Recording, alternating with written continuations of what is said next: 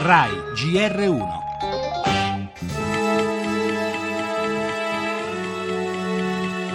La famiglia Regeni è una famiglia che ha dato davvero una gigantesca lezione al mondo. Noi abbiamo un obiettivo molto semplice, ci fermeremo di fronte alla verità.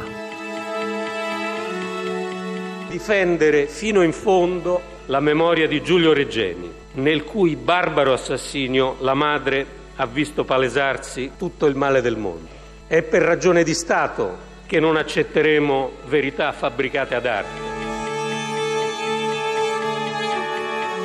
La mia esperienza non è paragonabile a quella di Regeni. Io ero in vacanza a Sharm e ho fatto una foto a un aeroporto, mi hanno preso il blindato. Mi hanno messo su un pick up senza insegne, il guidatore ha preso la strada verso il deserto. Ho pensato che, che mi ammazzassero.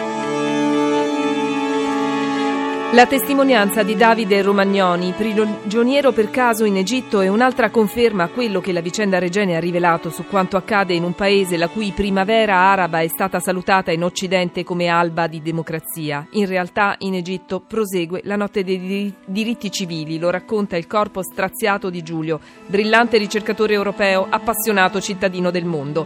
È morto come un egiziano, hanno detto subito in tanti dal Cairo, sgranando nomi e storie di moltissimi giovani scomparsi.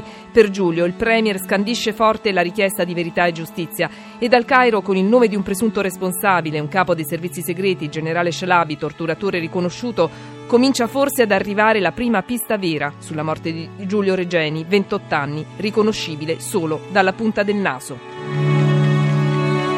Nel nostro giornale Renzi e lo scontro interno al PD, gli sviluppi delle inchieste su petrolio e paradisi fiscali, il viaggio del Papa a Lesbo, le primarie USA in versione di marcia per Trump, frena la Clinton, pensioni 80 euro alle minime, terremoto sette anni fa all'Aquila, nello sport la squalifica annunciata di Guain, calcio scommesse, Conte rischia sei mesi.